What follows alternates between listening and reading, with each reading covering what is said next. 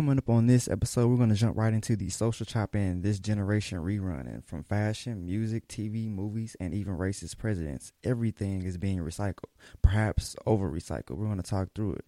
Then we're going to move into the political chop because, yes, Donald Trump has been elected president. We'll talk through it and what that means for America and other reactions across the country. And then we're going to wrap it up with a very special guest in the reality chop.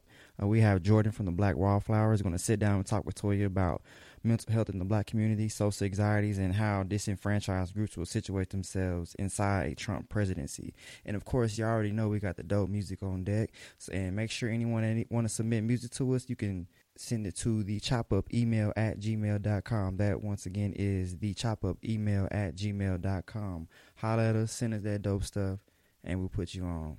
Hey, we got a hot episode coming for you. Stay tuned.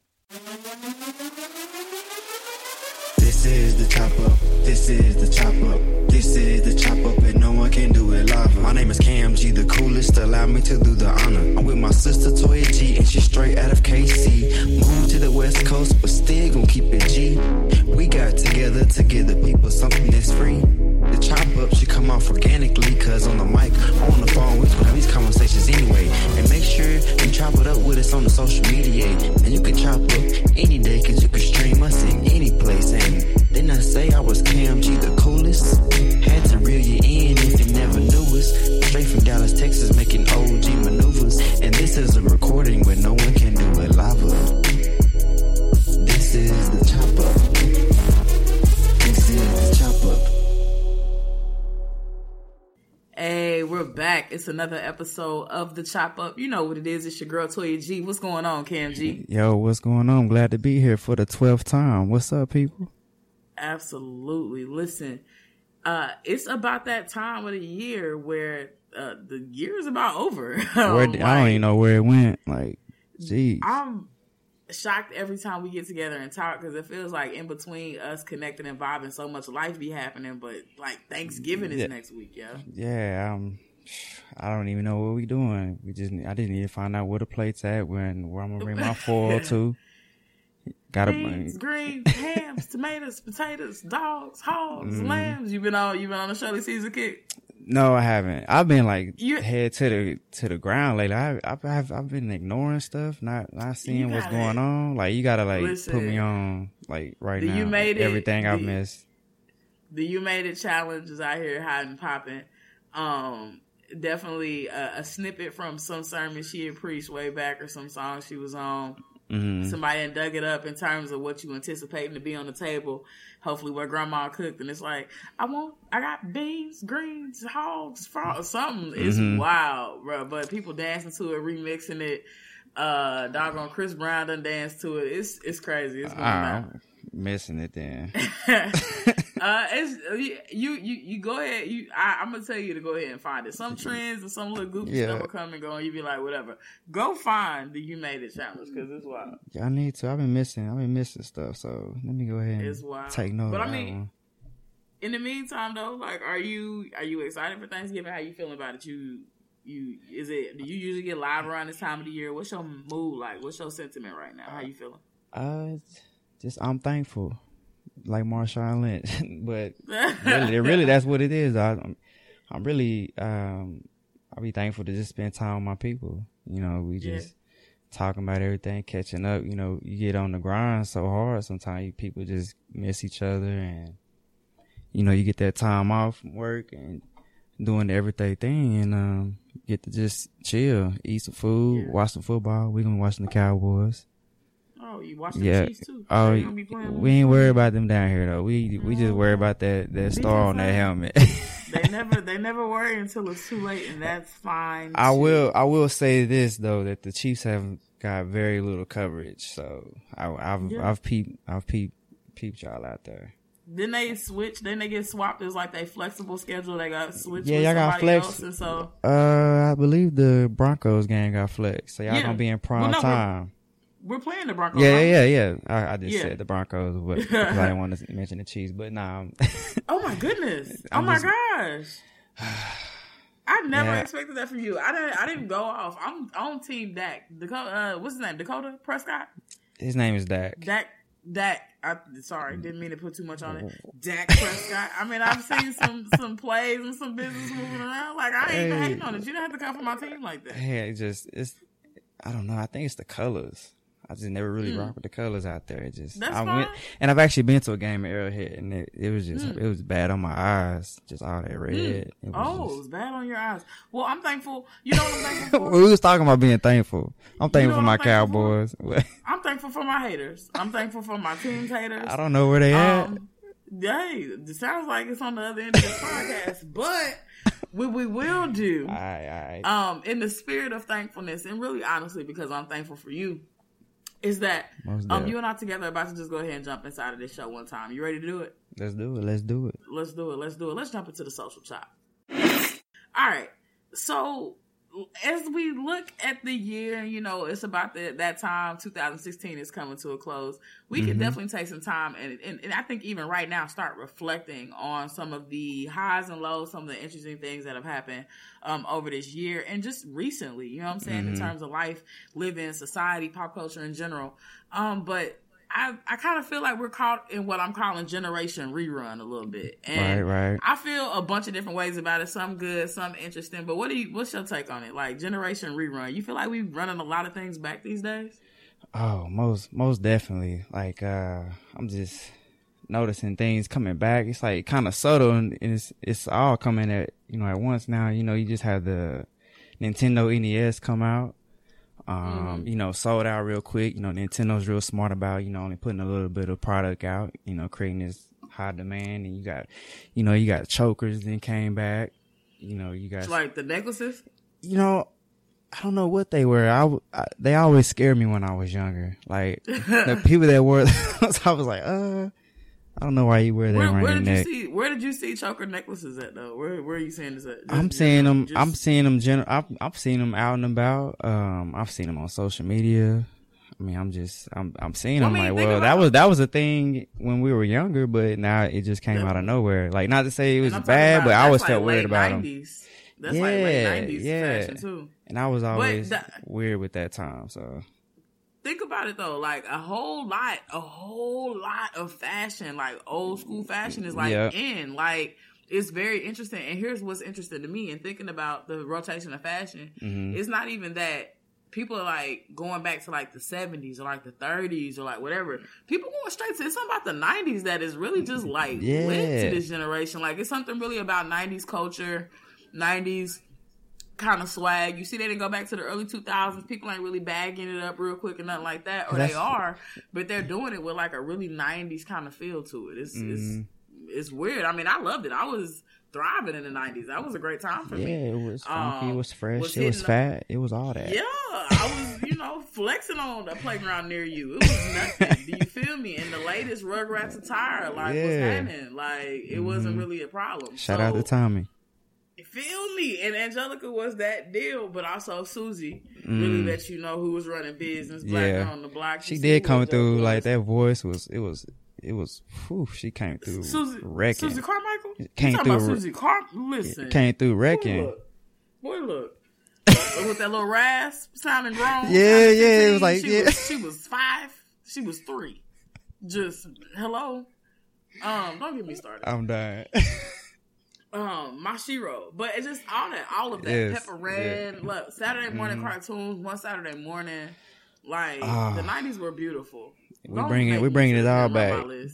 Listen, Hey, you what they Power bring it? They Rangers, bringing some shows back. They got Power Rangers movie coming out. Bruh, do you know I'm gonna be the first one at um, March 24th, 2017 at a theater. Ooh, um, I didn't of know my the choosing in local. Like somewhere around here, I'm gonna beat her, beating down the door. Ah, Power Rangers. Yeah, Well, I can't wait. I can't wait. that's But is everything. You got uh, what else you got? A tribe called a tribe called Quest just came out with an album. yeah, Um, I did listen. I think I listened to most of it when I was in the gym, and I was I was vibing Was it to him? it. Like, yeah, like I've never really, like I've always respected, um, the art, you know, from that time because I know uh, Tribe Called Quest and De La Soul, you know, had some ties, and I was kind of when I was like going back through the musical musical history and was getting hip to them, I was like, okay, I see the, I definitely see how this influenced so many rappers, but I never really just you know just listen to it every day. But this one right here, I'm I'm really I'm really liking right now, so I'm definitely gonna give it mm. you know a few more a few more runs. And then they and then I saw the performance on Saturday Night Live, which I never watched, and only reason I watched it was was because Dave Chappelle was on. Right. And, and he had me dying. Well, I mean, SNL. I ain't gonna lie. Like before we jump on Dave, though, they was holding it down for the elections. Like, let's not get it twisted. They Oh. had some great, great uh, election commentary coverage, stick, Mhm. stand up, uh, whatever you call them things. It was hitting. the live skits. You know, the what was the one of the ball ones was playing Trump, and then um, Yeah. I I'm not sure of her name that was doing Hillary, but she was she was killing. Boy, both of them was really killing it.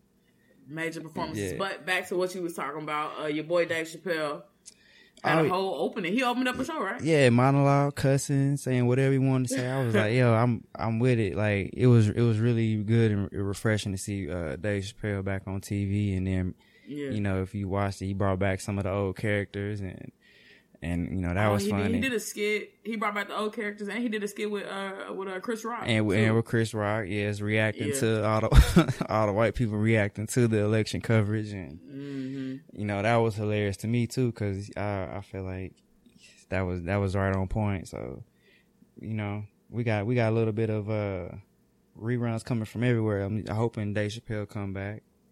Um, Yeah, I mean, I really that I wish he never left. I understand why it did. Decisions had to be made. mhm. A stand had to be taken, but I definitely hope he can come back and jump back in the driver's seat of a lot of. I mean, I no no diss and no shade to the Kevin Hart to the world. You know what I'm saying? But I just think it's a different brand of comedy that I really do have a Yes. uh, appreciation for. I think it has its pocket in the world the same way. Um, your your Kevin Harts and your Katt Williamses and your whomever else you want to bring up uh, have their place. We definitely need our Dave Chappelle back for sure. Oh yeah, Like, that period. was that was needed. I was like, I'm just hoping it was enough to bring him back. you what You, you, know, some a YouTube time- show, a YouTube show. I'll be, you know, I'll subscribe, whatever. What's up, Dave? Oh, it, it was a time you couldn't tell me nothing about Dave Chappelle and Yeah. uh, the Boondocks yeah, coming on around the same it. time. Like that was a great two piece. Getting all your social commentary and yeah. you know all that. But what was you? I mean, and and fresh, relevant, like just masterful, and music, like great Mhm. music. Like at the end of the show, like no Mhm. no shows don't really do that no more. Like Yeah. at the end of the show, just having a jam session where I think I seen Luda perform at the end of it, Kanye perform at the end of the show, A Tribe Called Quest. a Tribe Called Quest perform at the end of the show, the Roots perform at the end of the show, like Mm-hmm. just raw, amazing Wu Tang. of course, the Wu Tang Clan performing at the end of the show. Wu Tang Um, Clan ain't nothing to fuck with. I had to hit that.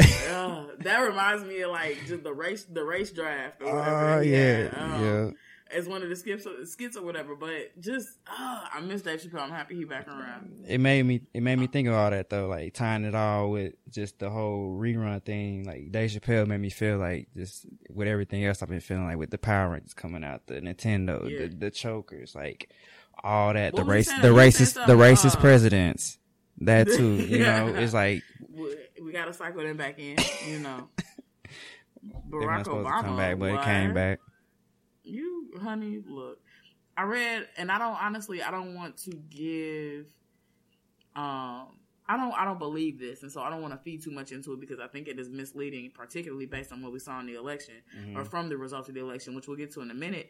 But a lot of people said that you know this, these outcomes of these politics were like the last gasp of white, conservative, neoliberal, affluent masculinity. Mm-hmm. And so I was like, hmm, that's a very interesting way to look at it. You know, the our society, the numbers don't lie, is getting more and more diverse by every second. So like, is this really the last kind of hurrah we have from racist establishment and racist institution before an insurgence happens? And for a second, I believed it, but I don't really know. I think we'll continue to run back and recycle and cycle through a whole bunch more racist people before we end up being tired of it in this country. Hmm. Hmm. I I think you may be Right. you may be onto something there. I, I, I was kind of leaning. I'm still leaning towards it, but towards like this paradigm shift. You know, with this this you know super diverse group that's you know coming of age and mhm. you know the old age you know being ushered out. Uh, but they they just not gonna just go away though.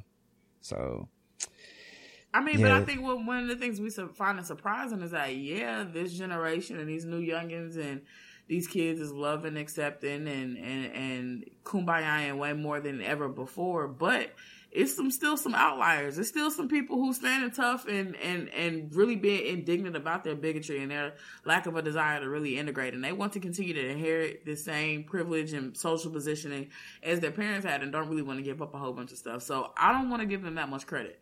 I think especially particularly when like the young voter base well and they did overwhelmingly vote for um hillary, hillary. over uh, Donald Trump, but I just I don't know. I'm not ready to, to give them that much credit yet because I think not convinced. Is that healthy I mean, distrust? liberalism is still shady as hell too. You know yeah, what I'm saying? Like yeah. I think one of the things people forget to do when they criticize Donald Trump is to also criticize the liberalism attached to Hillary Clinton, which is why I feel great and super guilt free about the fact that I did not vote for a presidential candidate. You know what I'm saying? Like yeah. we talked about that on the last show. Mm-hmm. Um, but in the spirit of nostalgia, one of the things I was not trying to live back, that I was not trying to have deja vu about, was uh, this the, the status quo of American politics or this phenomena this phenomenological uh, form of politics that Donald Trump was trying to bring that is just super extremist in its own way mm-hmm. and in mm-hmm. its own right while it's attempting to deal with the extremism that exists in society whether it be uh, the way that uh, money is spent for social services or the way that black people are trying to be liberated or the way that we just liberally allow uh, uh, um, immigrants and people to run the country right though the conservative people in the world think that those are extremist views. Well, actually, mm-hmm. no. Donald Trump is an extremist. The cons- I won't say the conservative party because there are some conservatives who are just freaking done with Donald Trump and everything that he's done. But a lot of the people who are aligned with him are extremists in their own rights in one some way, shape, form, or fashion. Right? They agree mm-hmm. that black people are super predators. That's mm-hmm. the supremacist extremist kind of position on on the issue. Right. They believe that we need to build a wall in some capacity, right? Mm. They believe um, the lies that are being told about how wealth is distributed in this country. These are mm. all uh, very extremist understandings of the way that the system functions and the way that particular people are targeted based on what you understand about those systems. And so you got that option, or you got the closet racist, mm-hmm. supremacist, mm-hmm. uh, capitalist, liberalist, uh, neoliberalist Hillary Clinton. And it's just like you lose either way it goes. So I didn't vote for nobody because I didn't want to relive that part of history by any means. I wanted to play my role and not repeating um, that particular part of history because I'm not nostalgic. I don't yearn for another mm. Clinton presidency, and I don't yearn for um, slavery again either. so yeah, great again. You voting for Donald Trump, right? We're not trying to bring that back, but stuff Whatever seems to be keep keep coming back.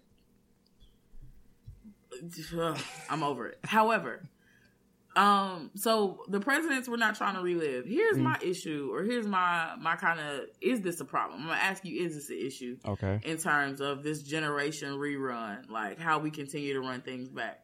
When we listen to music, I feel like it's not a lot of originality no more. Like either we get real hmm. stale, uh, lackluster, non-innovative A B C D E F G music or we get music with beats and samples and stuff that we've already heard. Um, yeah. So I feel like in, in, in some ways, in some capacities, music has lost its touch. I think because of the general reliance on beats and melodies and a whole bunch of stuff that's already existed. Yeah. Agree or disagree? I mean, music has always relied on samples from from other artists and composers and all that. So I, I think that that I don't think that's anything new, but but like I definitely it, like you, you yearn, but you yearn for you know that that advancement of of you know of of music of the art. So Even, I, I feel you on that. I definitely feel you on that. But I mean that's part of it. challenge is a great example. Like okay. you had to pull back and go get Monica stuff. Like mm-hmm. the uh even the, the you the you made it challenge. Uh, we was talking about with Shirley Caesar. That's mm-hmm. off an old video somebody dug up and ran back. Like it's just a whole bunch of old stuff. So no creativity cycled in.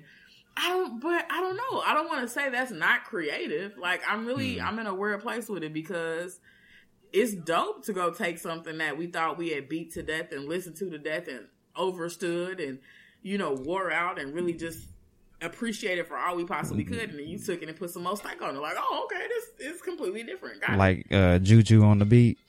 like Juju on the Beat, which is the same as uh, Doggone Crime Mob. Like, oh my goodness, it's the same. Examples are endless. it is the same beat, and I thought that was me until somebody was like, "No, that's Crime Mob," uh, and I was like, "Okay." Well, Yeah, that yeah. was middle. That was middle school. Thank you. Yeah. early high school for us. Thank you for running that back. Yeah, I think that was early high school for us. But um like I, I just don't know. I don't know how to feel about it. Then you have these movies where like instead of just coming out with new plots and new movies are coming up with better movies, I feel like movies are generally pretty terrible. Like across the board. Like movies have been generally bad. And maybe it's just me being overly judgmental, but I think the reason why is because they come out with a third, fourth, and fifth and sixth version of a movie half the time. But I'm like, there's no other ways you can do this. I use a superhero movie, for example, uh, Yes. Spider Man. Goodness Like, gracious. like How damn? Tobey Maguire was terrible, but okay, then we, we got the other cat we barely got used to, and then we got the new one that they didn't put in the last movie. It's like, Goodness like gracious. damn, y'all y'all good, How we many gonna have- we gonna have? you know, Ben Affleck, like that's whatever. And then what they ran back, uh, Ghostbusters was I didn't see, I do want to see, but I wasn't like a like a huge Ghostbuster fan anyway. I mean, but ear to the ground, it's not like we ain't really missed nothing. Like Yeah, the I biggest mean- story that came out of that was the ridicule and the racist over and under terms uh, regarding that. What's her name? Leslie. Leslie Jones. Leslie Jones. And so that was the biggest story that came out of that. But outside of that, the general uh, critical uh, analysis of it was that it was pretty trash. Yeah. And what what is difficult to and you know this kind of critical frame that I have on and this social understanding I have on it makes me wonder if it was really that bad. Um, or if it was because it was women leading those roles that made it bad, or if it was women leading those roles. That I definitely really think that had do something to do with it because when they even You- announced the cast, they was you know people was you know online talking shit. So hating on it. And so I don't want to. I don't want to put that past you know the people who are analyzing things. But I like I just things get beat into the ground like it's a million different. um What is it? Uh What is that movie? Want to play a game? What is that called? Saw Saw. It's a million saws. It's a million. uh Is it more than one purge? And like three, four. yeah yeah purges? Um. got a bunch of trapped in the bunch of- closets. Definitely. Um, what other movies are there? The the Madeas have to stop. I didn't even know they was c- coming out with one, and it was a number one Honey. film.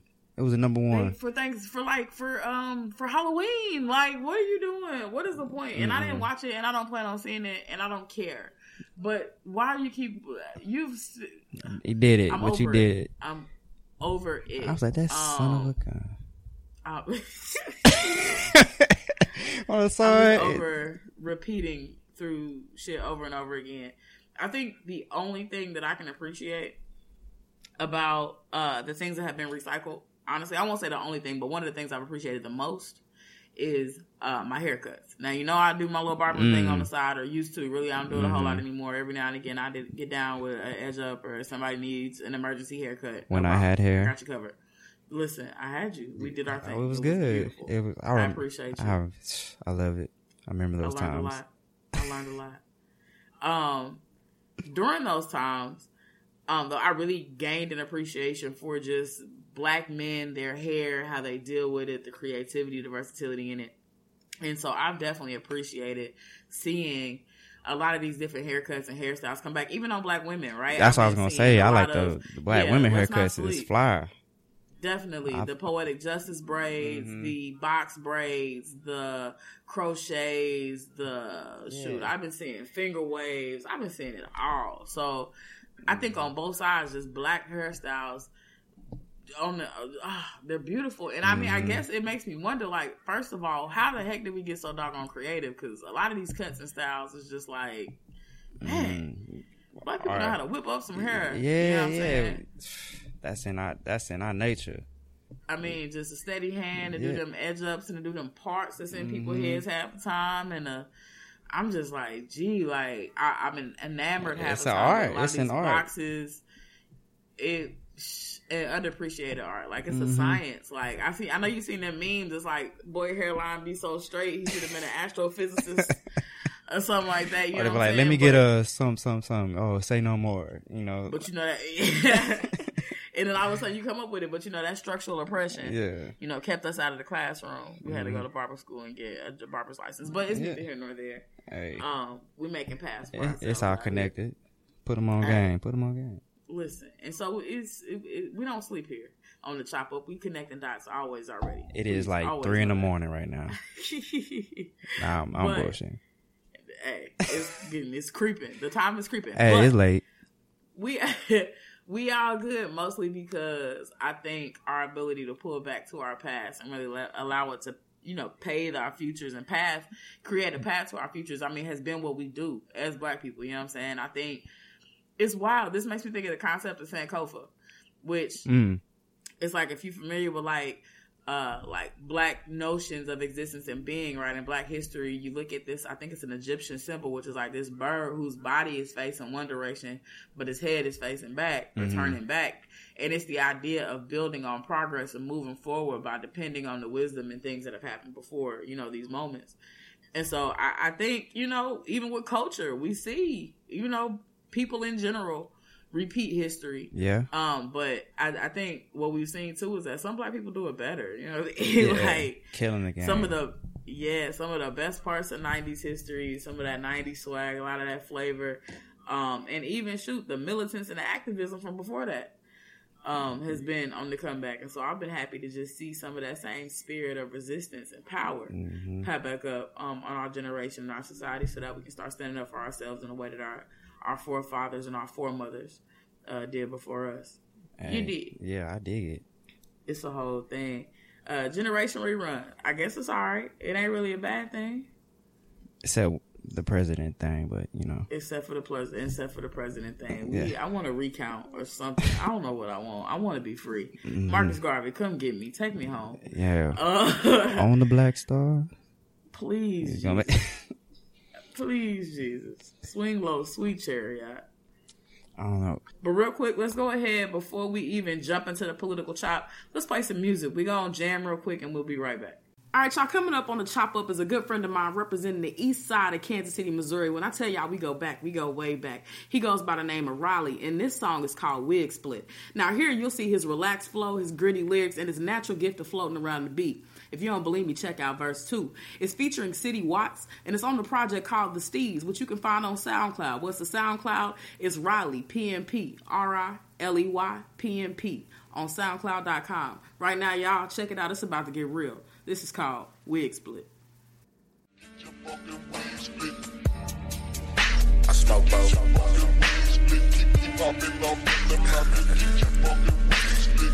Don't pass me no papers.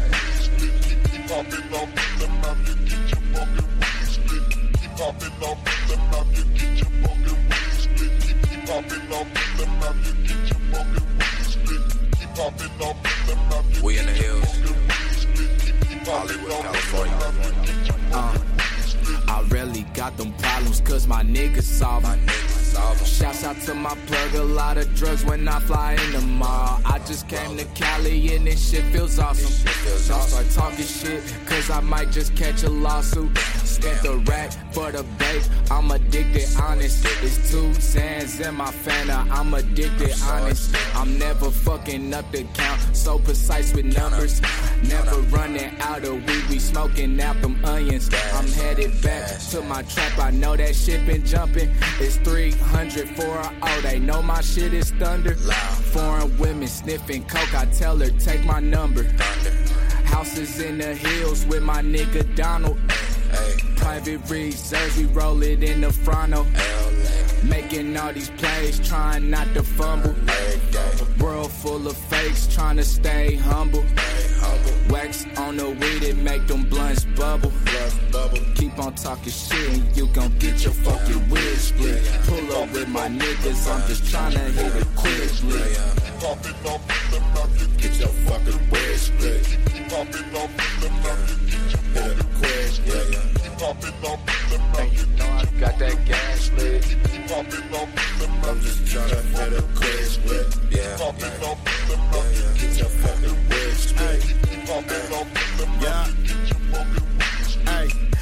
what's the business? Hey, what's the it's business? money over bitches. I'm probably dipping all off in your sex and chasing chicken. Hey, running through these bundles with my plug. I told him send it. Niggas fucking up the numbers. I should slug him where he gritty. Hey, I hustle for a living. What you know about this lifestyle?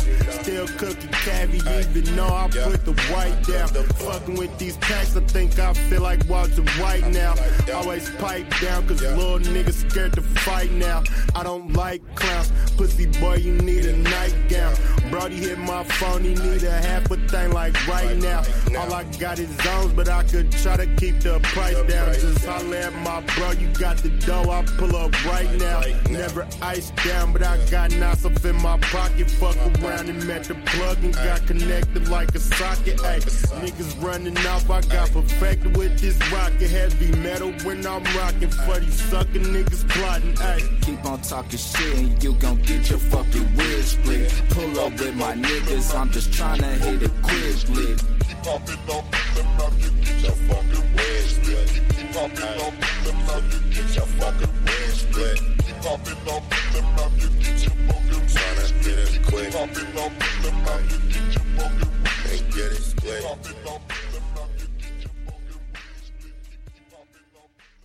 Yo, yo, that was some hot music appreciate the submissions, y'all. Remember to hit us up at the chop up email at gmail.com. Appreciate yeah. the love. Appreciate you sending it in. Keep on sending it in. Put some, keep on putting some dope music on air. But we're going to go ahead and jump, jump into the political chop.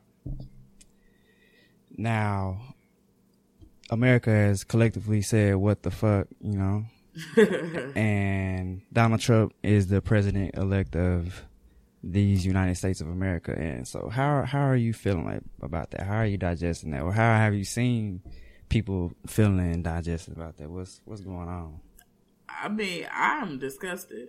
But I'm disgusted. I mean, but it's like unsurprisingly disgusted. Like I'm grossed out and I'm really sad because mm it's not only Donald Trump, but it's a long line of institutional alignment with everything that is wrong about this country that really makes it scary. Like it wasn't just mm. the hmm. fact that Donald Trump won.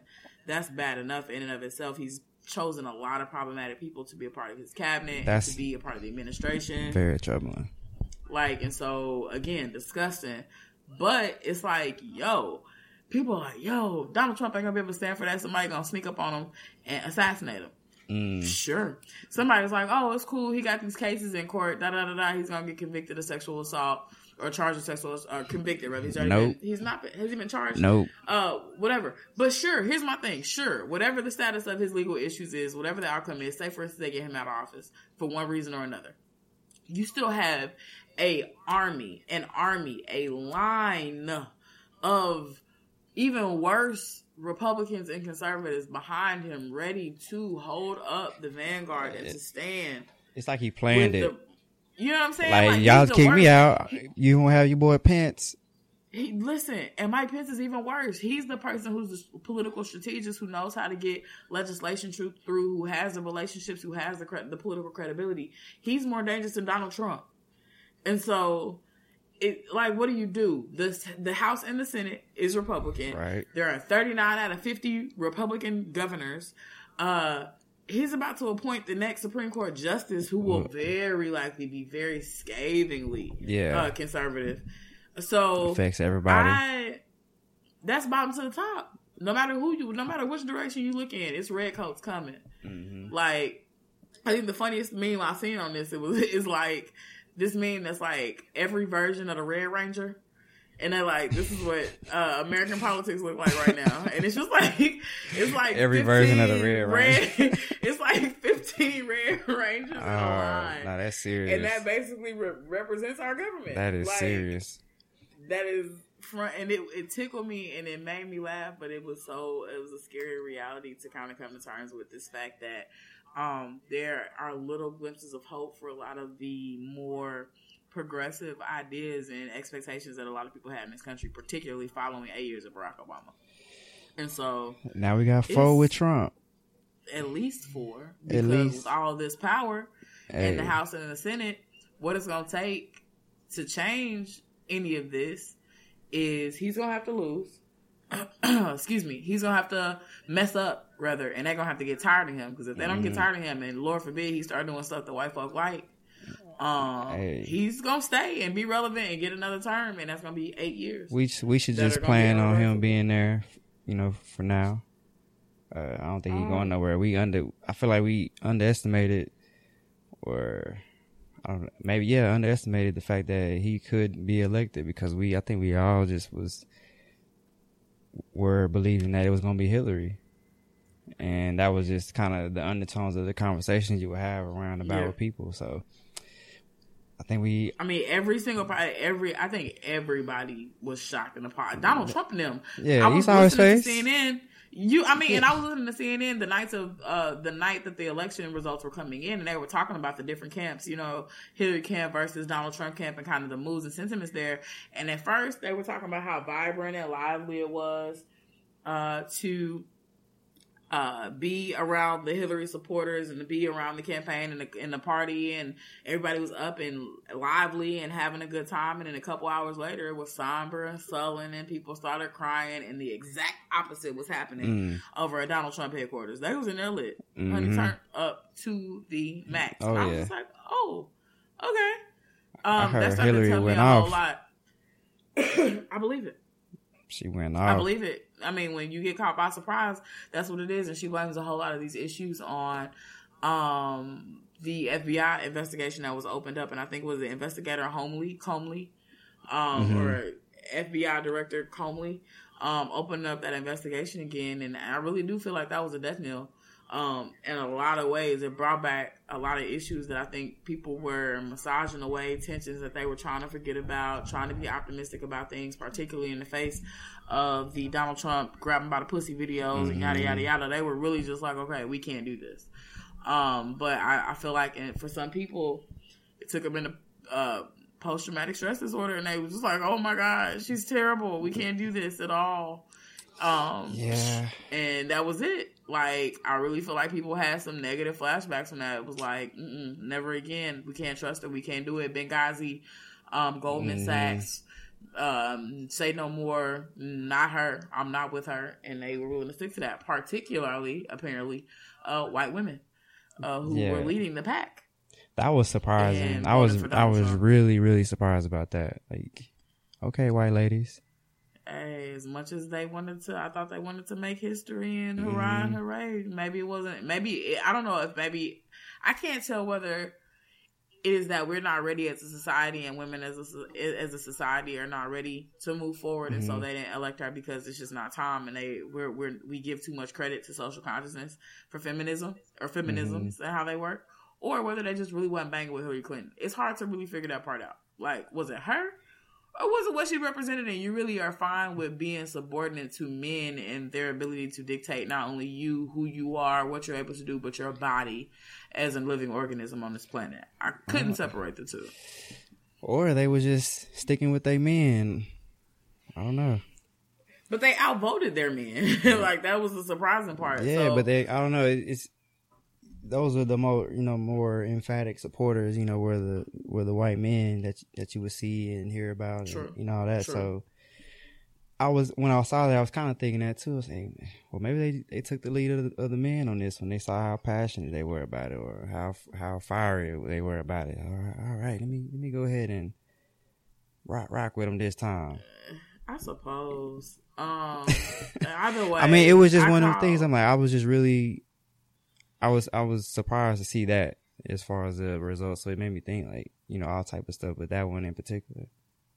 Well, I like I again, I think it gives us more and more reason, particularly me as a black woman, but also people in general, people who understand or trying to understand feminisms, uh, more and more support when they say like we are reasonably skeptical and have a healthy amount of skeptical for these things called feminism because generally feminism denotates white feminism and this notion of equality and equal access and the equal right to thrive and grow and do whatever is largely contingent on personal self-serving needs. And so Mhm. what that tells me, particularly when white women play such an integral role in their familial units, is that they're doing what they're doing and what they have to do to protect themselves and their own, the same way white men have done historically, structurally, and institutionally to protect their own. Now they're Mhm. playing their part in preserving whiteness Mhm. and white supremacy. Like that is really the bottom line of it, and it's the only thing that we can really call it. And that's why it's so important that we have to, to for us to get out of this language of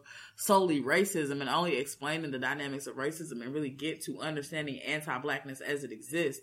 Because a whole lot of the way things have existed, even though these issues have not or have not been tied up in raciality, ha- are able to be explained by anti-blackness, right? By the syn- the, the the systematic uh, establishing of objects versus subjects, people with power versus subordinates, and how those relationships play out in a bunch of different dynamics, and it ends up valuing and privileging individuals like white women in systems and structures and institutions like the United States federal government and the United States of America. It just does. Mm. But I'm not gonna get too heavy. I'm not gonna preach no more. Um, what I will say is that the other side of this issue, Mhm. um, outside of what we saw with white women and white men and how they voted and how they came out in droves to support Donald Trump, is we had this other side of white Yeah. people, right? These incensed white people who were just utterly pissed off and taken aback That's why I kept by the running selection into. of Donald Trump.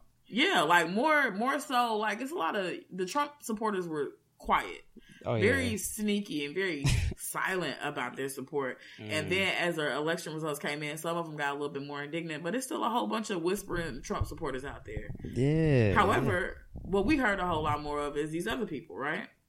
yeah, I almost like found myself telling them to hang in there. what Like- you mean? Like I was, uh, like I want to be like, hang in there, sport. You know, it'd be all right. Yeah. You know what I'm yeah. saying?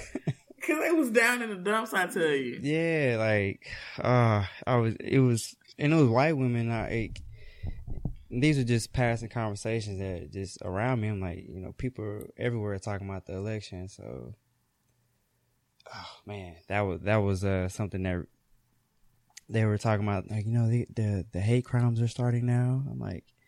I was just, you know, rolling my eyes, like, "Are you kidding me?" Like now they're starting. No, they they Now all of a they they've been here, so it just Yeah.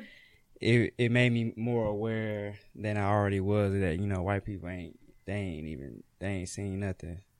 They ain't ready. Not, They not they, ready. They, ain't not ready. seen nothing. Like like and, and don't get me wrong don't get it twisted it, there's definitely a moment a period rather of mourning of sadness amongst myself amongst other people of color i know uh, against other marginalized individuals i know because it's not just people of color who are affected by his decisions uh, queer identifying individuals mhm. uh, are definitely highly impacted by his decisions.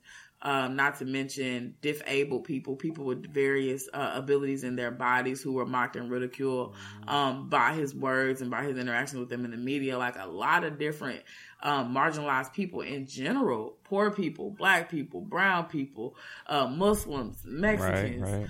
uh the entire the entire Latino population, like just generally and categorically done wrong by him. But um white people it seemed to sting them a whole lot harder or a whole lot more, so much so that they really went out and started to endeavor to like do stuff like starting to wear safety pins. Uh have you heard about this? What do you know about the safety pins?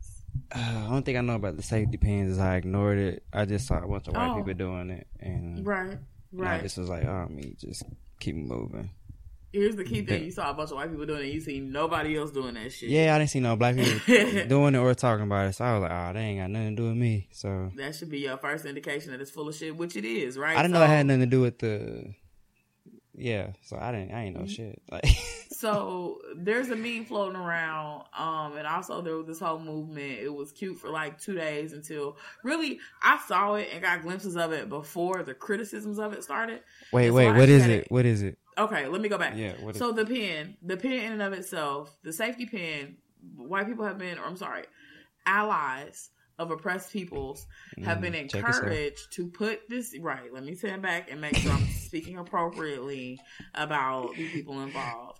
So, um, people with power, privileged individuals, are to wear these safety pins on their bodies as like a silent representation of the fact that they're an ally, that they are safe, that they are someone who um, will stand up for individuals who stand, who you know believes in the rights and equality of everybody, who um, has not stood by idly and allowed the system to be all problematic and messed up. And basically, uh, it's um, an outward gesture of like, I'm here for you, uh, like I'm with you, um, and I stand with you. What's what's and the so phrase? similar? We didn't, you know, what?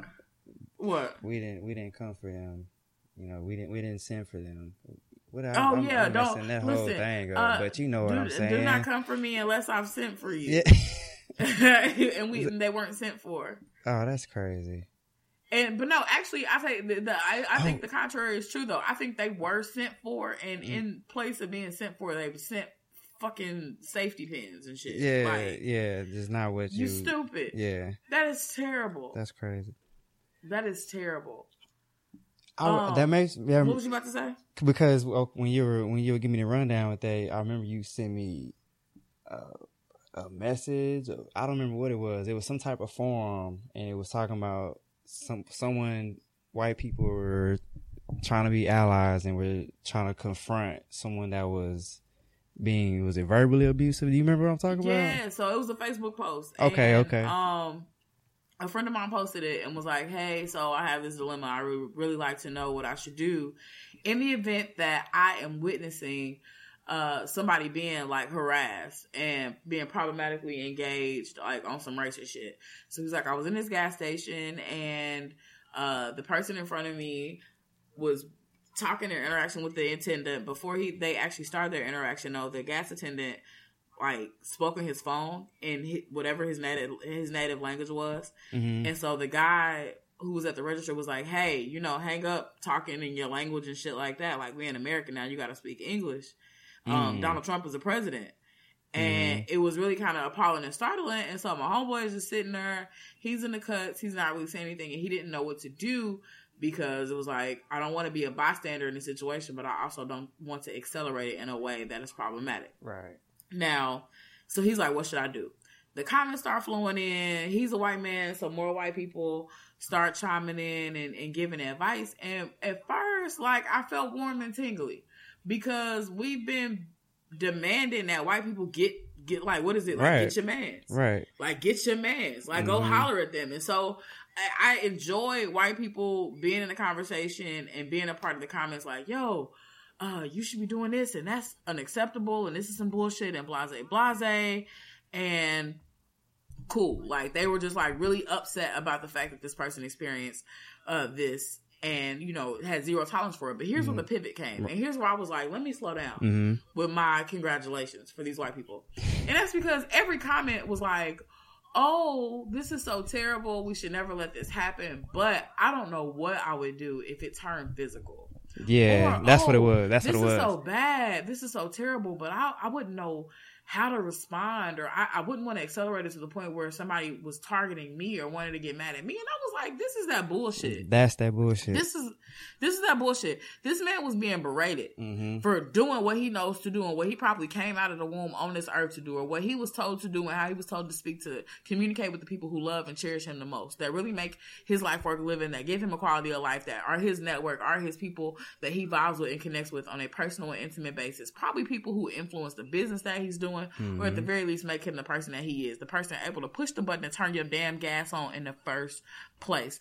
So what makes me mad is the audacity for some people to sit back and like not think about his life being on the line in that moment and the fact that he doesn't get the chance to negotiate whether or not mm-hmm. it'll cause him bodily harm to interact with this man and say what he has to say to defend himself. Mm-hmm. Like that's privilege right there. Man. You trying to figure out how to get turn come to terms with your privilege? You can save your little Dollar Tree uh, safety pins for somebody else. Save them for your clothes. forget it's physical. Like when you, huh?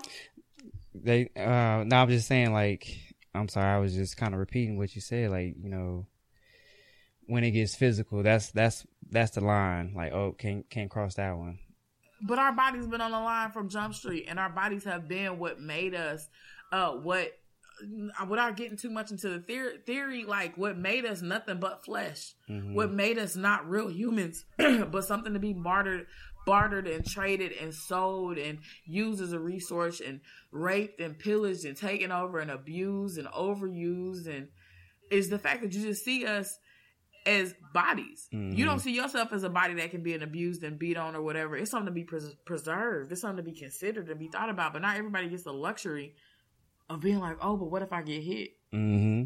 Oh, but what if somebody gets mad enough to slap the shit out of me? Like, no, Mhm. it just happens to us. And it's always just happened to us. I mean, it, it was good to see that in that in that forum. Like when you see me there, I was like, oh, well, well, there it is. You know, if it gets physical, we, we know where our allies are will will Yeah. be. You know. Way over there in the corner somewhere trying to figure out what to do next. hmm So that And was, what pissed me off, go ahead. no no go ahead no go I was gonna say, out- even outside of that situation, like one of the things that pissed me off was like before the criticisms of the pen really started floating around. Mhm. Um, that first day, I went to the grocery store and I feel like I ran into a lady with a pen on, but this lady, like, wouldn't look me in my face for real. like, wasn't like she was acting real awkward. Like, it was just we had this really weird interaction at the store where it was like at first she ignored me and couldn't see me and it was like she kept staring at me. So it's that hyper visible hyper invisible binary black people are in where either they don't exist or they over exist Mhm. and they're the point of all your focus and attention. And but she had this pin on. And i was like why the hell do you have this pin on? You do not care about me. You are not here for me. Yeah. you're not you don't like your attitude has not changed. You're just wearing this to feel good about yourself. Hmm because it's trendy, because it's the end thing to do, but you really have no like literal connection to the message that you're trying to communicate to people. You're not safe. I don't feel comfortable coming to you. If somebody's harassing me and bullying me, I don't think you would stand up for me because you treat me like shit. hmm And all we doing is trying to walk in the store and get to get some popcorn. Like I don't understand people. come on come on white people what but what what are black people gonna do now that Trump is president we doing anything That's the hot button question. we we I hope. I, that's what I was hoping for that we would I think you know, bad, you know, ramp up the the organizational efforts that are going on in in the cities, and you know, just being prepared for um whatever, really, you know, the good or bad that that may come, but I've knowing that we're organized. I've seen a lot of black people go get guns. I've been Mm. seeing a lot of people on my timelines and stuff like that really go ahead and either get gun licenses, apply for them, buy Mhm. firearms. I mean, it's all been through. It's been legal means. Like a lot of people are really just taking advantage of their rights as citizens, especially uh, if a lot of these extremists, white folk, are gonna go and have their collection uh SWAT teams worth of guns and stuff like that prepared. Mhm. They like, cool, I'm gonna go do it too. So that's one of the ways I've seen a lot of black people respond in terms of readiness. I'm scared. Guns Mm. are heavy. They make me feel weird. but um I feel you. I, I definitely am here with you. And should I get to that point where I feel like I need one, I definitely am down to get it, particularly walking around here uh, in Anaheim, California. Yeah, yeah. I mean, you know, we in a open carry state. Seen seen the guy today had his uh, pistol on his hip. Mm. You know, it's just you know, never know when when things may turn, but prepare today God. for tomorrow's success. I heard somewhere. Something like it. Yeah, so I just I'm exhausted, but I also think too it's more than just black people getting guns. mm. Um, I haven't seen that though. I I didn't see that type of reaction. What else? What else you have you have you saw? Uh, and like you said, a lot of people rallying around organizations. We saw a lot of marching. We saw a lot of people angry and distressed and protesting. We've seen that all, all across the country, and I love that. Um, I've never been one to bag on protests proper. I think they are bad when they don't have a direction after that. hmm Um, I think protests should be used and have been used historically to get attention. Uh, the question becomes once you have the attention, what is the next step? What becomes of this traction that you're getting? Um, and so, excuse me, I think a lot of my questions resolve and lie there. Um, now that you've collected, what's the general message? hmm right? You gotten all these bodies together, you gotten a mass, you got people behind things. Um, and so I want to know what to do. I also want to try to take advantage of linking up with a whole lot more of what's happening around me. And so I'm starting to do my own research about what's happening up in the LA area.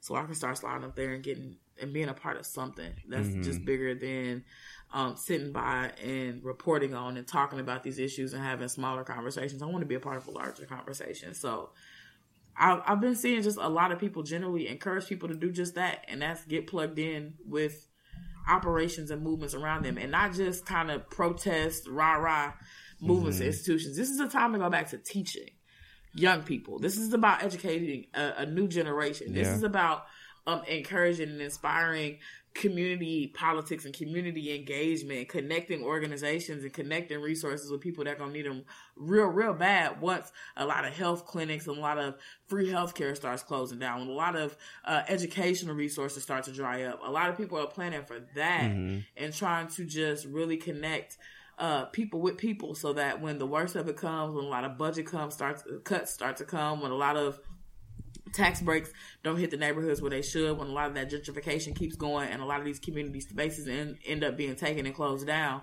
what you know we plan for and strategize for in terms of how we keep ourselves intact and we continue to survive and even thrive in those types of conditions. And so I've just seen a lot of the people that I'm connected with and that I know and that I don't know mm-hmm. um, through viral viral material and different things on Tumblr and Snapchat and Twitter, uh, really trying to connect dots and, and keep keep with staying, each other and just be there connected. for each other.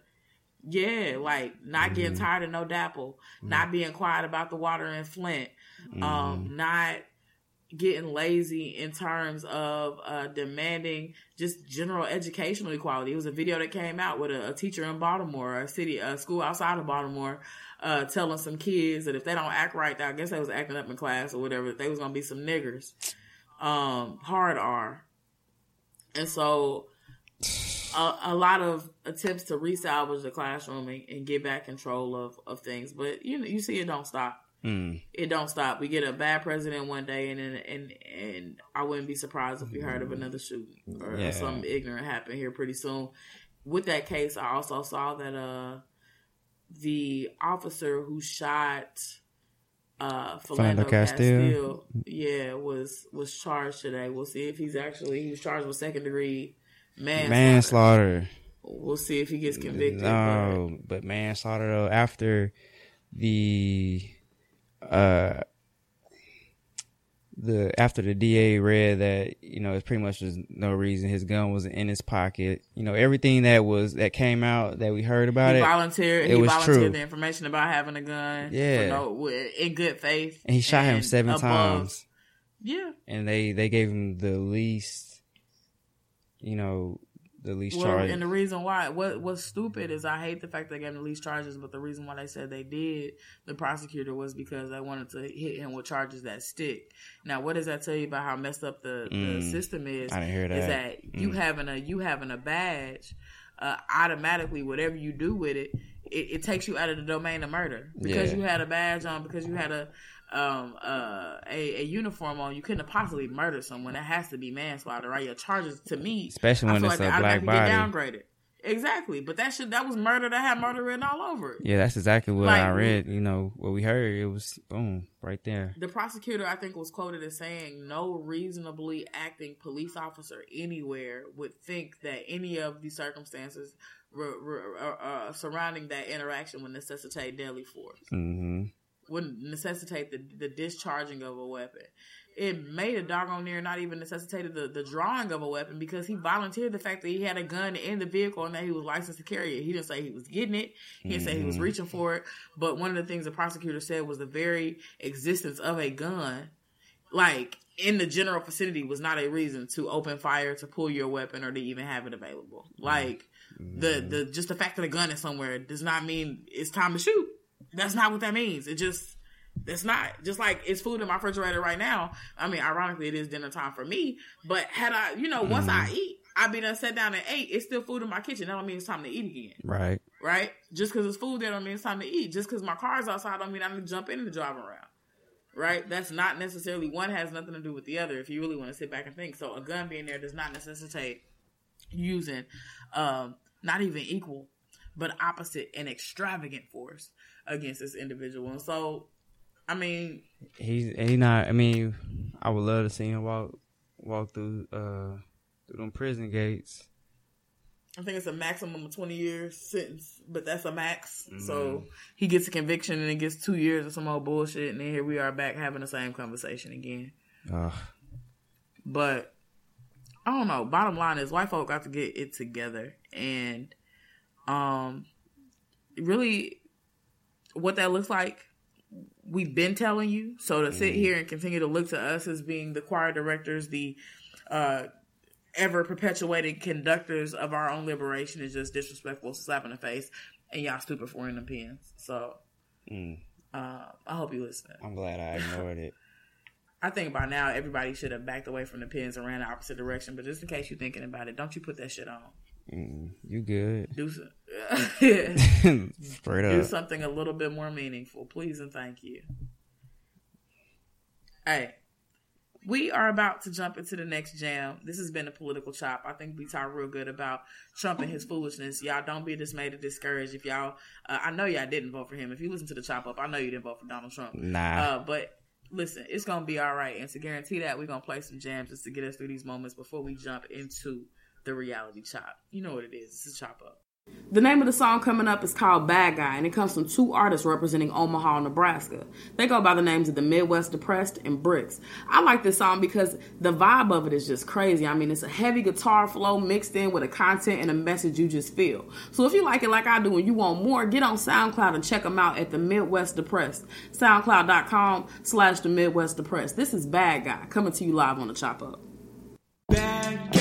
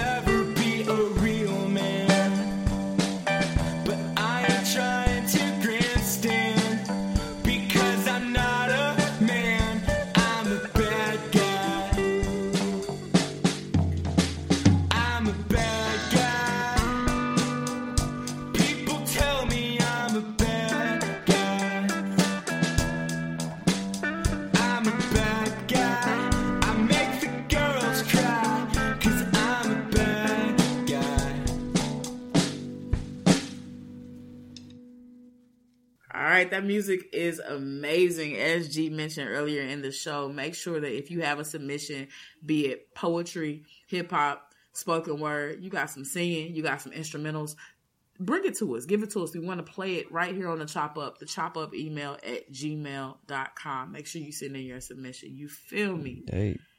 Hey, all right, G. So, let, I, I one of my favorite segments personally because it always gets really, really, really real. You know what it is? It's the reality chop. And this week, uh, for the session, I had a good chance to talk to a friend of mine. Um, you all are kind of only acquaintances. You know each other through the Facebooks and through some groups and some Tumblr stuff. Uh, but my boy Jordan, uh, representing the Black Wallflower. I had a chance to sit down and talk to him about the project of the Black Wallflower, what he's up to, and particularly um, about uh, the mental health of young Black people and young people of color right now that's really out here trying to get in. We had a great conversation. Um, what do you what do you what do you think about the current state of Black mental health and, and where we are with that issue in society? Um, I think it's something that we definitely need to be more comfortable talking about. Uh, something in in my life I've been uh, looking to improve. So I'm really excited that Jordan is um, joining you to sit down and uh, and talk about mental health as as far as people, black people, young black people, um, disenfranchised, disenfranchised. You know, especially after this election, I think Mhm. everybody's mental mental kind of took a little blow. So hmm I don't know. It's it's a relevant conversation. Oh yeah, definitely, definitely. So I'm I'm really excited that, uh, Jordan is joining us. And ever since you told me about the Black Wallflower, I've been it's been very intriguing to, to check the post, and it's very very educating and very uh, stimulating. So Well, shoot, let's let the stimulation flow. I got a chance to sit down with Jordan and have a brief conversation, do a little back and forth, just to get some more insight about what the Black Wallflower is up with or up to. And rather, I want to uh, just let you all take a peek into the conversation that we had. We'll vibe it real quick and we'll be right back.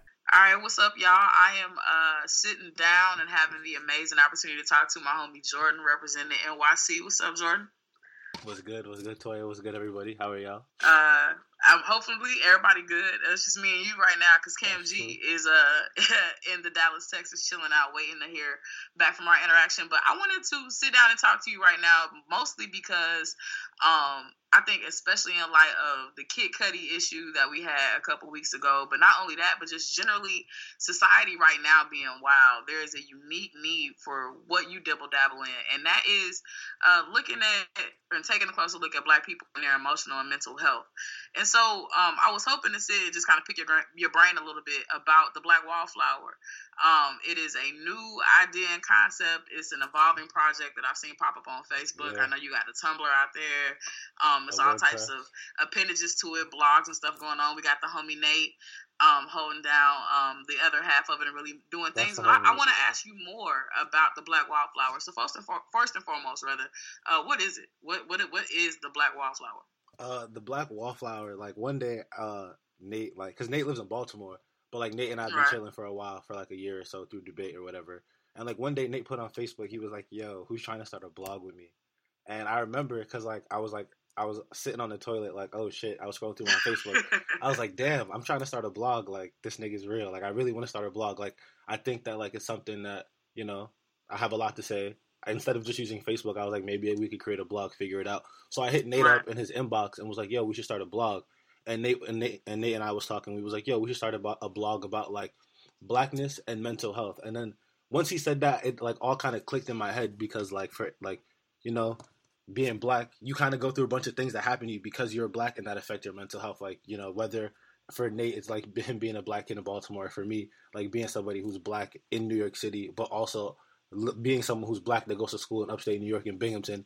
It was uh, right. like it took a toll on my mental health when I first got here. It was like it put me in a situation in which I didn't really understand. Like, one, how is it that the world is like articulating itself towards me because I'm black, and like how is it that like I'm supposed to like I guess perform in the world because I'm black and like what does that look like to I guess to be uh, to produce like a cohesive environment for myself and the people around me. So then definitely. Uh, so then Nate and I was just like, we should create a blog, and Nate already had the name for it. Nate actually created the name Black Wallflower, and I was like, that's fine. Like Nate created the name, and like it was just something that he really like wanted to do, and it was perfect because it just like made sense. And there's a tattoo on Nate's neck that has like a flower coming out of it, and mm-hmm. um, the tattoo on his neck is kind of like kind of like it's like the the idea for like the idea the, of black wallflower comes from like kind of the tattoo on his neck and also the idea that like black folks are the black are the black flowers that grow from like the walls the cracks in the wall kind of thing. And like mm-hmm. there was just a focus on like even though we are flowers we're grown and we're still black wallflowers that are still able to grow and flourish kind of thing. Right on.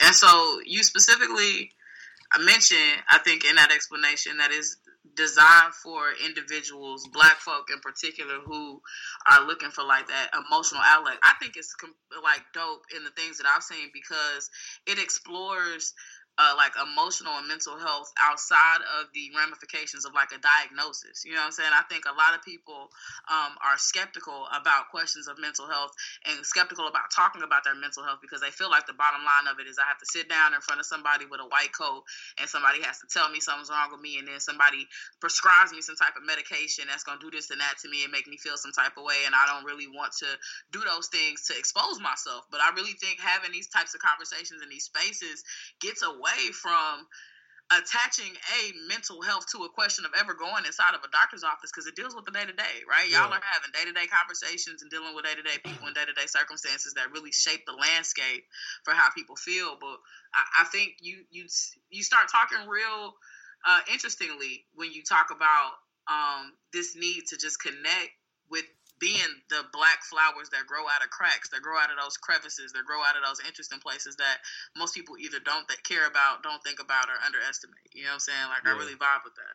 Like what's crazy about it is, I guess like when the uh, the black wallflower first started, like I didn't, I kind of didn't, I just thought about it as a project that would like be a quick little month two project. It wasn't really something that like I assumed that we can like I guess make a connection around this like the United States pretty much because like now we have a network mm-hmm. of people who like of over like 200 people or whatever who are literally like have never met each other but are still having discussions with each other about like like somebody will post in the group that we have and be like yo I'm having a bad day like what is it that mm-hmm. y'all do to get through this bad day and then the legit be like 60 different people that just respond whether it be like memes music like whether it be like paintings or just sending like good energy good vibes type of stuff like it's things like that that kind of like just allow for people to create to like feel as if they're around a community of people, even though like you could be in New York City and you never met somebody living all the way in California or living yeah, somewhere or you like can wherever be, you know, and maybe a group of people or in a circle where you feel like you're familiar. You know what I mean? Like it's yeah. really interesting how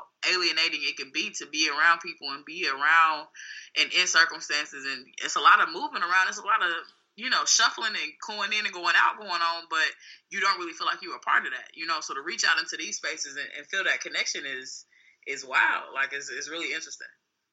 Definitely, it's one of those. It's it's like it's one of those things where Nate and I realized that even though, like, I for instance, I haven't seen Nate since we like brought up this Black Wallflower project. Like, I haven't seen my man's in mad long. But right. like, it's one of those things where like, even though I haven't, you would never know it like even though I haven't seen my man's in mad long, like you would never know it. Because like the black wallflower is what allows us to just like we have a point where we could just sit down and like I, whether it's like at our computers or phones or whatever, whether we FaceTime whatever, just sit down and have conversations as to like what do what are we going through that we think other people are going through, and how is it so that we could like bridge the gap? Because like I'm open about whatever happens on Facebook, Nate's open about whatever happens about most of the stuff that happens in our lives and on Facebook or whatever. So like not not everybody wants to be that open. So I guess we we decide to have conversations as to like how is it that we can put ourselves in situations that allow people to have discussions about like when what about their mental health like when Nate's writing when Nate's sitting down and writing about like his relationship to his to like Baltimore as a black kid like that's something that like even though like I'm not from Baltimore I'm from New York City like there's relationships to the to those to like the way in which he lives his his life because he's black like his parents treat him a certain like his his relationship with his parents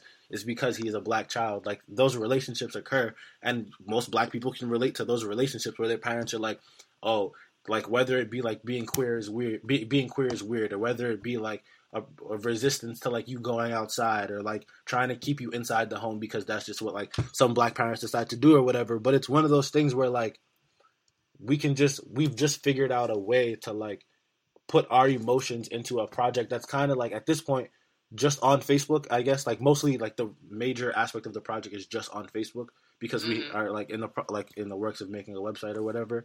But I think because it's just based on Facebook, we figured out ways to like use all our friend groups and kind of have our friend groups meet online, but never Definitely. really meet each other. Like our worlds are like colliding in a very interesting way. For instance, like there's people at my university and people like from like that live in New York City that are having discussions with people in debate that like would that's a, a gap that like has never been bridged before. You know, like yeah, I mean, I, I have a couple of friends inside of the group myself that's just like I was just like, hey, we had this conversation. I really feel like this space might be a good place for you to either pick up some good energy and good vibes or pick up some, of the jams that's going on. Or like you said some of just the many things that are being posted and shared across the board and even a lot of the intimate conversations.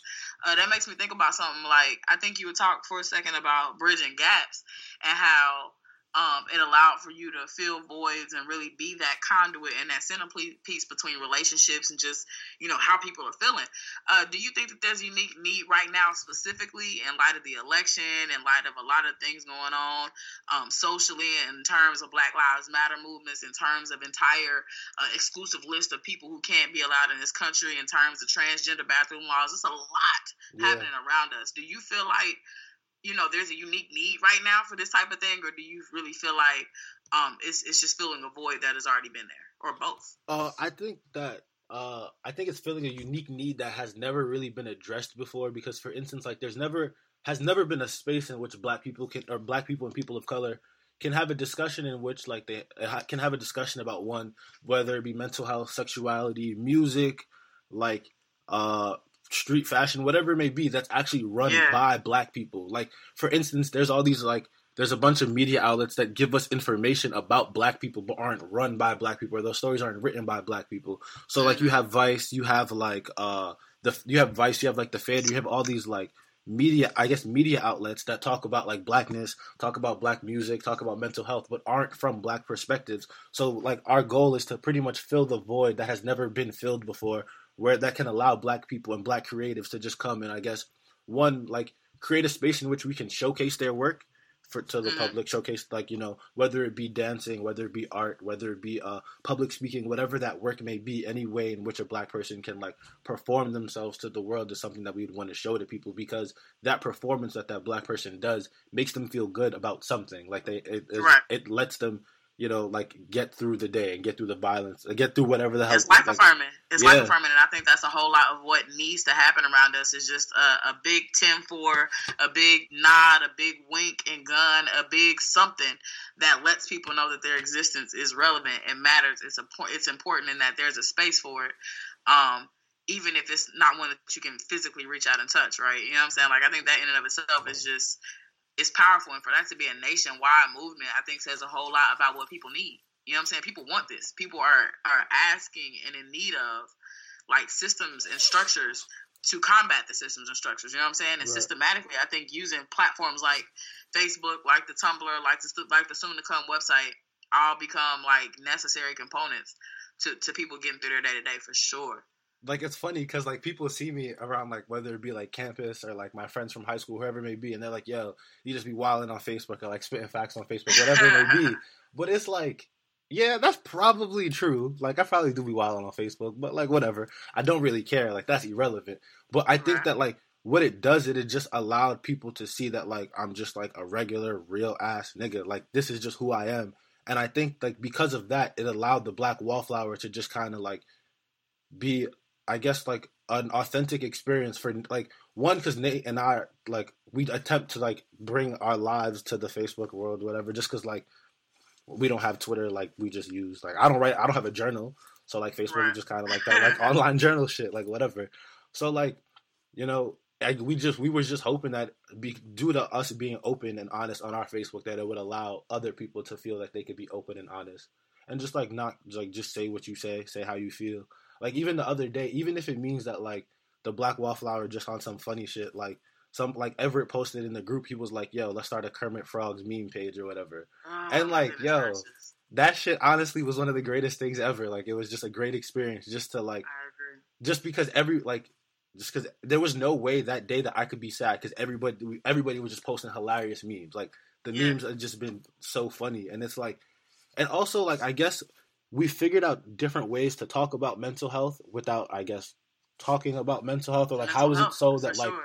how is it so that we deal with it? Because like a Kermit Frog meme post seems funny and whatever, and seems kind of redundant or mundane, but it actually just allows us to like if you're feeling bad or whatever about your day, you just look at these hella memes and hella people talking bullshitting about these memes that haven't seen each other in mad long, but like still chilling on the internet, act like ain't like ain't no time pass. Yeah, I mean, and right. in those sometimes in those moments, you do just need time to stand still, right? It's a lot moving, it's a lot going on. You already feel like time is standing still, so why why not find a little glimpse of joy or, or you know, laughter or just, you know, whatever. And I mean, not to mention the commentary on it, you know, it's just you can readily and apparently see not only are people posting things, but people are enjoying yeah. this moment. It's like you in a room with some spades going, with some jams going, yeah. just just kicking back with your folks, just laughing about some foolishness yeah. um, through memes. You know what I'm saying? Which is, Definitely, I think, just yeah. a, shout out to our generation, you know, for coming up with these things that really capture life a whole, yeah. a whole lot of times, and I mean sometimes they be too real. They be, they be too, too, real. real. These Kermit memes are too real. The Kermit memes are just too real.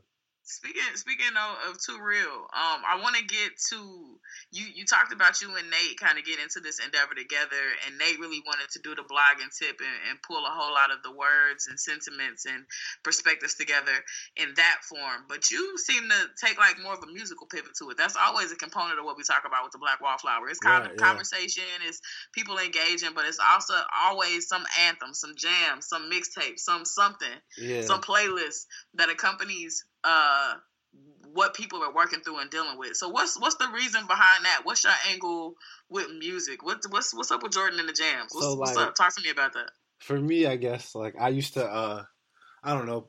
I used to like assume that like oh we like an old hip hop head like music can only be like niggas got to talk about real shit. Like if you're not talking about like if you're not talking about what's going on in the world, the struggle or whatever, you're not really doing nothing for you know. That's how I used to feel.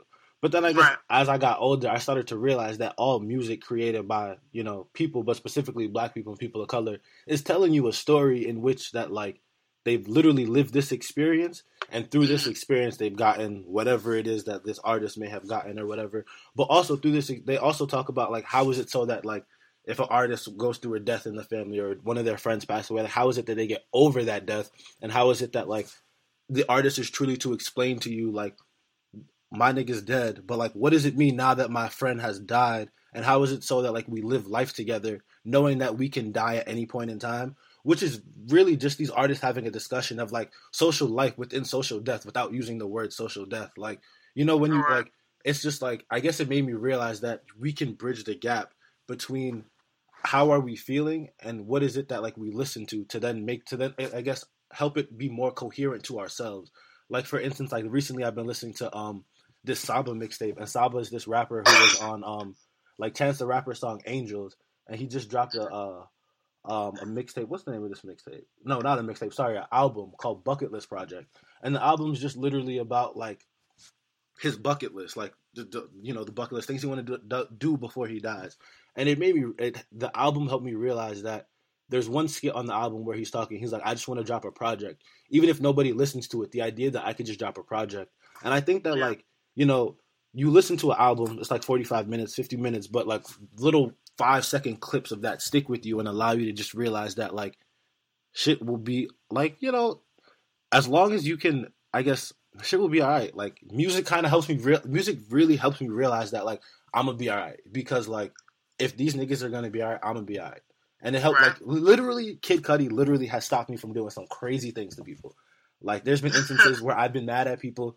and i'll sit Yeah. down listen to some like kid cudi some mr rager or whatever it may be and like it'll allow me to like put a scope on my life and just allow me to sit back and think like and you know which i'm grateful for because kid cudi is literally telling people his life and explaining his depression or whatever and putting that on a song for you to listen to. So it's like you know when i especially specifically when i was in high school kid cudi dropped like uh man on the moon 1 and 2 and it was just crazy because like that's how i felt as a high school student so you know to now you see like now you see artists like for instance like you have artists like lil yachty who people are like don't really talk about much.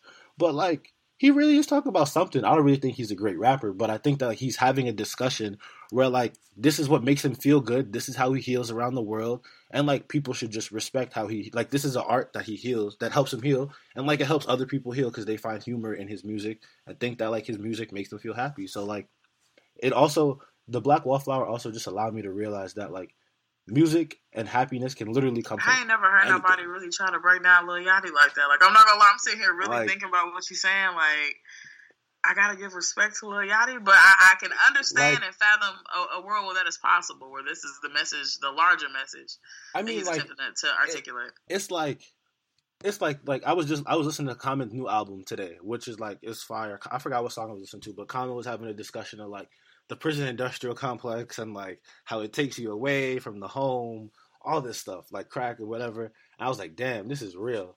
But it's Right.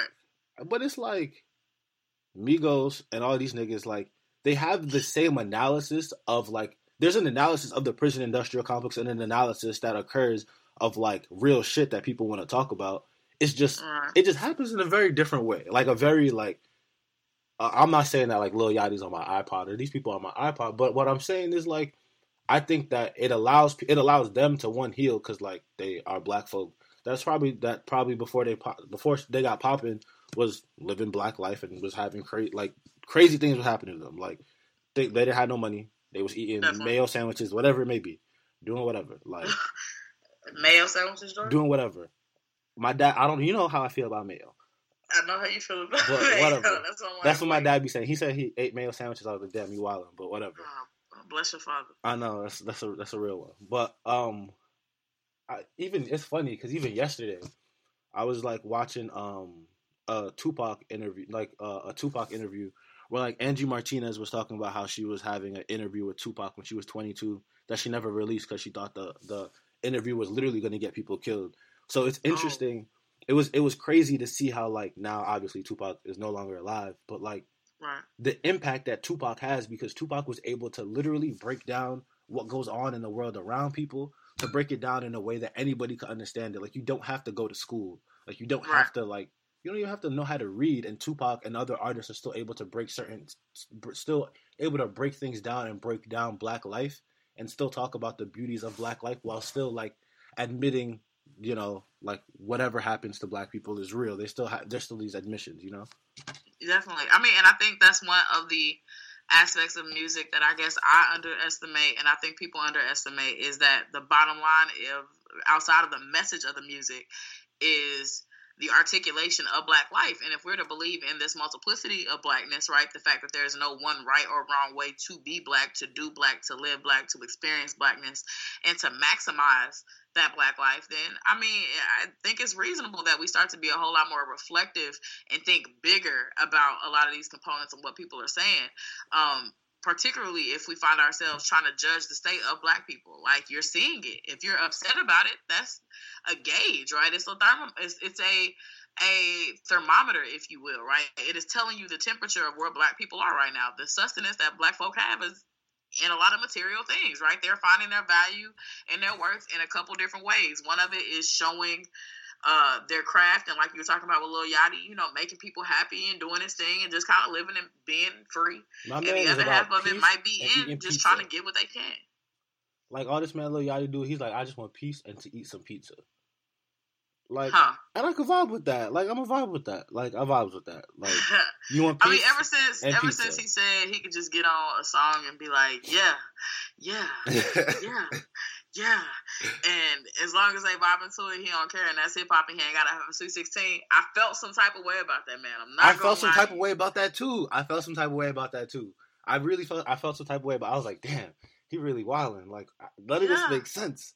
But then I kind of thought about it, and I was like, if it is true that like black there is not like a monolithic thing of what blackness is, then why are we to assume that like there's a monolithic thing of black art that black people can produce that is only one thing and has to be boxed into one thing? Like, sure, it's like hip hop or like yeah, there's old hip hop heads that like want Common, want a tribe called Quest, want all these like recreations of all these rappers, and all these rappers are great. But I think that like if it is true that like there's multiplicities of blackness, like we was just talking about, like then it would only make sense that those multiplicities would then be exhibited in music.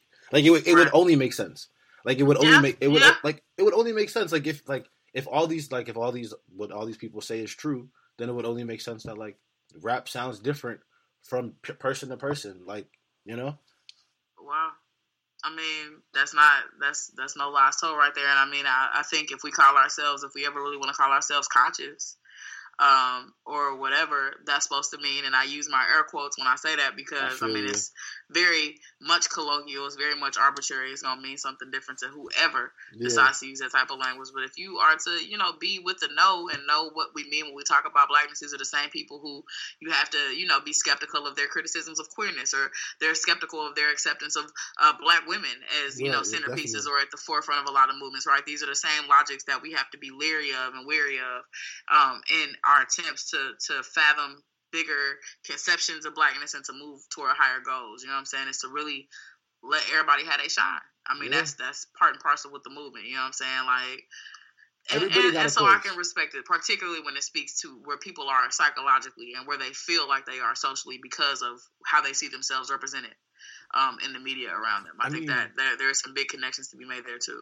Yeah, like shit. I can't draw. I can't like rap. I don't do. I can't do no poetry. Like none of that is me. I just like did me, and then like we, like Nate and I tried to like create this space in which attempts to like encapture the multiplicities of blackness that and like show other black people that like there's no such thing as like one thing of being black. Like you could be black and fuck with anime. You could be black and think anime is trash, but really like like and really like sports, or you could be whatever you want. Like you could do whatever you want. But uh, what happens is because there's a one definite like because the society tells us there's one definition of blackness. Oftentimes, if black people don't fit that definition, they feel as if like black people are ostracizing them or feel as if they're not black enough or people are questioning their blackness. And like you know, these are things that some people go through and some people don't. But rather, like we just it's like like black people is everywhere and can come from anything and be anything. So like we just think that like there's not one condition or one monolithic version of what it means to be black, I guess. But that also doesn't Ah. mean that also doesn't mean that like white people like Rachel Dolezal could pull up and be like I'm black like that. Nah, because like nah, none of that stuff. Like none of that stuff. Like none that, of that. that doesn't fly with the like movement. no, none of that stuff. We we not doing none of that stuff. We just No. yeah, none of that stuff. I mean, I, I I I love it because it keeps it real and it's it's connected to reality in that sense to where it's not really gonna let a whole bunch of uh misleading, misguided people go in and infiltrate what needs to be a strong positionality of black people. But I love it because it's very simple, right? I think we take for granted how logical it is for you to say things like you can just come in here and be. You can just come in here and exist.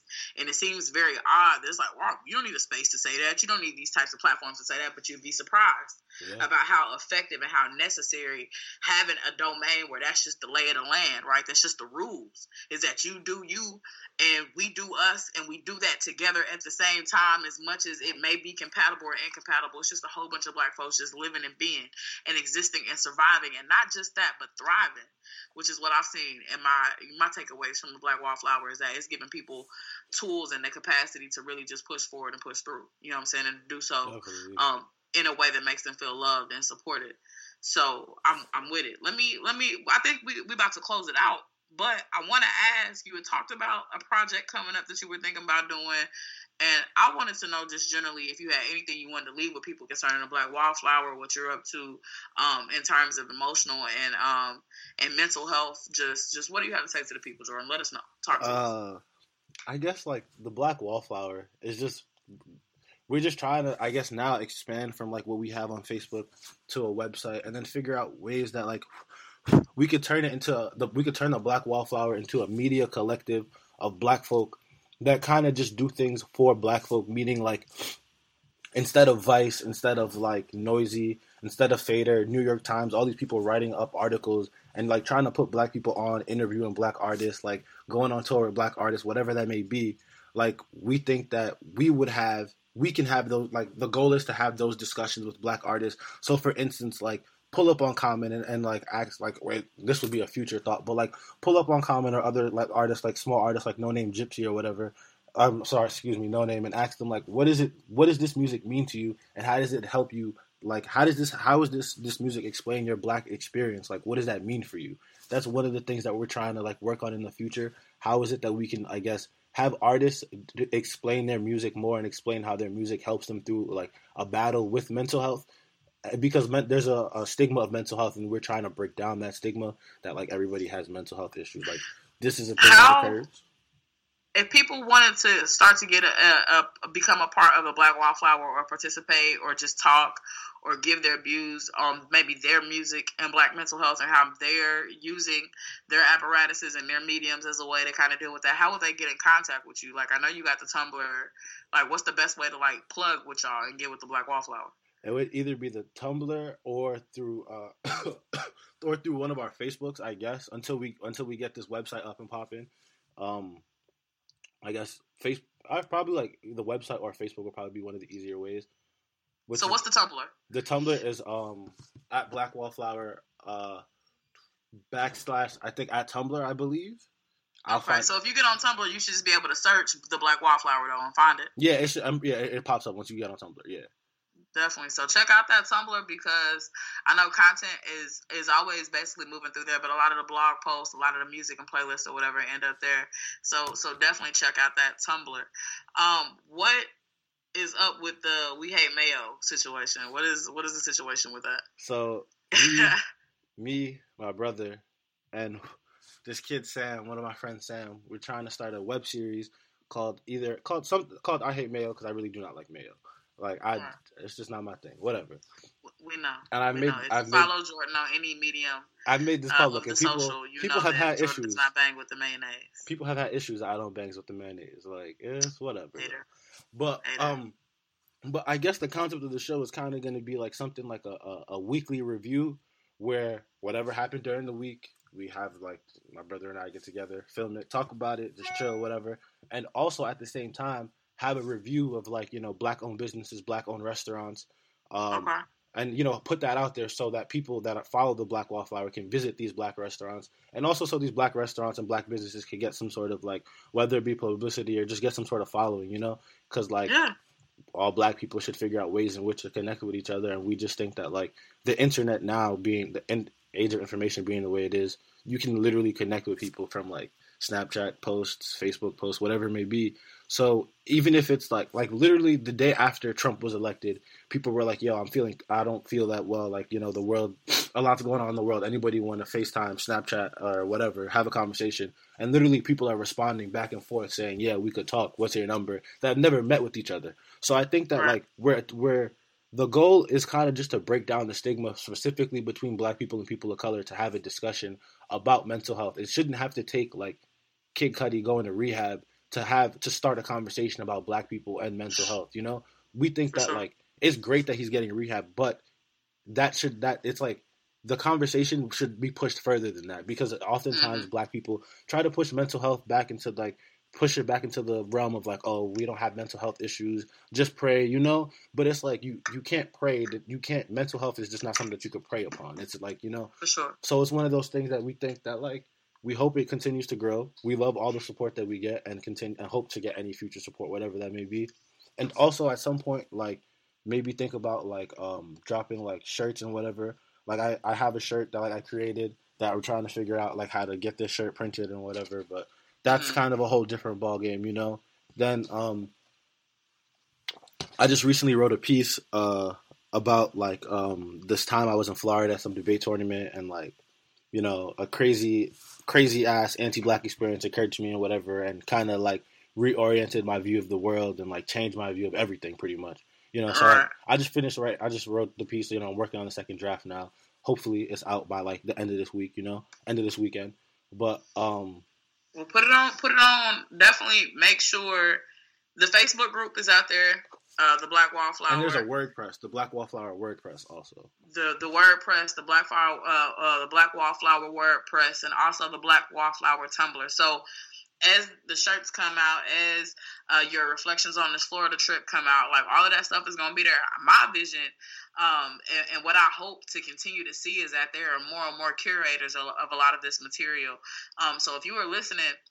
And you feel like what Jordan is really talking about is something that you're interested in. I'm telling y'all, do not miss out on what the Black Wallflower is putting out and don't miss out on the opportunity to connect with these awesome awesome individuals who are really out here trying to connect the dots in terms of what we know about uh, mental and emotional health for our black people. That's really real out here. Jordan. Anybody I- that wants to write do write rap if you write rap if you make cartoons draw pictures whatever take pictures whatever hit us up and there's like literally a spot for whoever any black person that does whatever. Like there's like we're gonna try to get that work out there whatever it may be have a discussion whatever like whoever it is just hit us up let us know. The black wallflower. It's out here. It's really real jordan. I appreciate you sitting down and talking to me for real. I no definitely do. problem. Thank you toya. You the best. Hey we out here. I appreciate it. You know what it is. It's the chop up. We're gonna take it back uh, to the show. We out all right, y'all. This has been an episode of the Chop Up. We just wrapped up with the Black Wallflower, and we're wrapping up the entire show. We've had a great time. Yes, indeed. Um, we've talked about a lot, covered a lot, nostalgia, uh, and looking back at everything we've been through. We talked about a little bit of the Trump scenario, and you know, mental health is of the utmost importance. So make sure you check out the Black Wallflower both on Tumblr and on Facebook if you get the chance, because they got some hot content. hey, Uh, G, eat good. Live good, feel good. Thanksgiving is coming. Feel good, look good. Hey, we good. All good over here. Yo, we wrapping up. I think so. Yo, shout out to to TB and James Jones. Friends for life. Yo, that's that's that's the people. So That's the squad. we we finishing up our twelfth episode. I I really can't believe it. Uh, it's, it's been well over a year. We started about a year. We got a almost About there. a year ago. Yeah, yeah, and and I feel like uh, I want to acknowledge TB and James Jones because they were definitely uh, intricate in getting in getting this thing started and off the ground. So uh, this, Jump Street. yeah, this wouldn't be a chop up it wouldn't for y'all. So Hey, we love y'all. love y'all, appreciate you, and everybody that's listening, we love y'all too. Appreciate y'all listening. Appreciate the uh, the feedback, the comments, the sharing, all that, the phone calls, uh, the know, likes. Yeah, everything. We appreciate it. Love the likes. Yeah, some people be shy. Y'all be y'all be listening, checking it out. But y'all don't like it. We we need those. You know how it is out here. and But we still love you, and we Yeah. we thankful for you. More yes, importantly, thank thank you, thank you, thank you. another successful episode. We out this thing. It's the chop up. Peace. This is the chopper. This is the chopper. This is the chopper, but no, one can do it live. My name is Cam G, the coolest. Allow me to do the honor. I'm with my sister Toya G, and she's straight out of KC. Moved to the West Coast, but still gon' keep it G. We got together to give the people something that's free. The chop up should come off organically, cause on the mic, on the phone, we're have these conversations anyway. And make sure you chop it up with us on the social media. And you can chop up any day, cause you can stream us in any place. And didn't I say I was Cam G, the coolest? Had to reel you in if you never knew us. Straight from Dallas, Texas, making OG maneuvers. And this is a recording with no one